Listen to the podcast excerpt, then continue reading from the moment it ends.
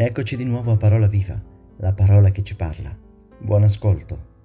Immaginiamo di essere dentro la scena del Vangelo, drammatica, palpitante, anche piena di ansia. C'è un re giudice in mezzo a una folla immensa che viene separata in due file, di qua e di là. Ognuno spera di non essere il primo perché vuole vedere come comincia e come va a finire. Perché questa separazione poi? La paura è grande e l'attesa paralizza. Fin dalle prime parole del giudice prendiamo atto che il giudizio non sarà sugli atti di culto, sulle preghiere, sulle processioni o sulle cose che ci hanno fatto arrabbiare nella vita, ma unicamente sul tipo di relazione che abbiamo intessuto con gli altri. Apprendiamo infatti che gli altri non sono estranei anonimi, ma un volto noto, conosciuto e creduto.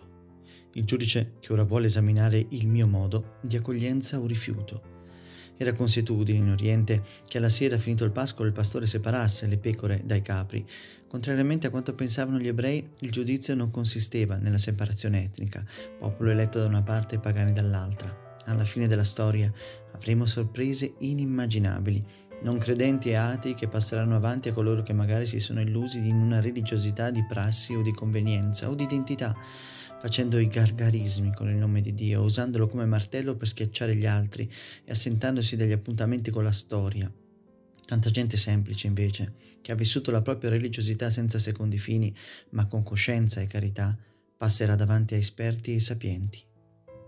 Siamo a un bivio e dobbiamo scegliere, o impariamo il discernimento del capovolgimento, o dobbiamo essere coerenti e strappare il Vangelo di oggi che non ha parole in libertà, ma parole che sono pietre e non lasciano scampo.